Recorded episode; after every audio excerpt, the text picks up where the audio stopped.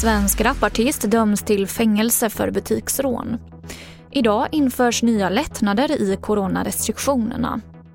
Och teknikproblem som drabbade flera storbanker verkar nu vara lösta. TV4-nyheterna börjar med att en av Sveriges mest framgångsrika rappare, Drilo döms till ett års fängelse för rån.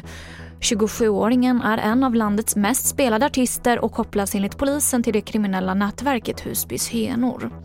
Det var i augusti som han tillsammans med två andra män rånade en närbutik i Akalla. Och lite mer än en månad senare så greps han på Arlanda. Ytterligare två män döms för rånet och en 16-åring frikänns eftersom det inte finns tillräcklig bevisning om att han var på plats vid rånet. Idag den 1 november införs nya lättnader i coronarestriktionerna. Bland annat kan den som stannat hemma med symptom komma tillbaka till förskola och jobb när man varit feberfri ett dygn. Även om man fortfarande har vissa luftvägssymptom. Men råden är fortfarande olika om du är vaccinerad eller inte. Anders Sönnerborg är professor i klinisk virologi. De fullvaccinerade de kan ju stanna hemma och de behöver inte testa sig för corona då.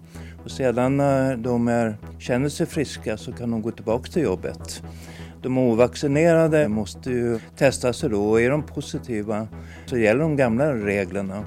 Det är ju de ovaccinerade eller de som inte är fullt vaccinerade som driver smittspridning som sannolikt kommer öka under vintern. Idag drar läslovet igång och på många håll satsar bibliotek på läsning för lovlediga samtidigt som branschen noterar en boom för ljudböcker bland ungdomar.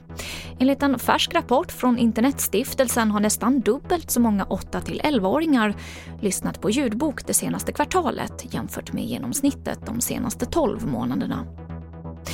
Och vi avslutar med att teknikproblemen som drabbade Swedbanks och Sparbankernas kunder tidigare idag verkar nu till största del vara lösta. Och även Nordea och Handelsbanken har upplevt liknande störningar tidigare i morse. Fler nyheter hittar du i vår app TV4 Nyheterna. I studion, Emily Olsson.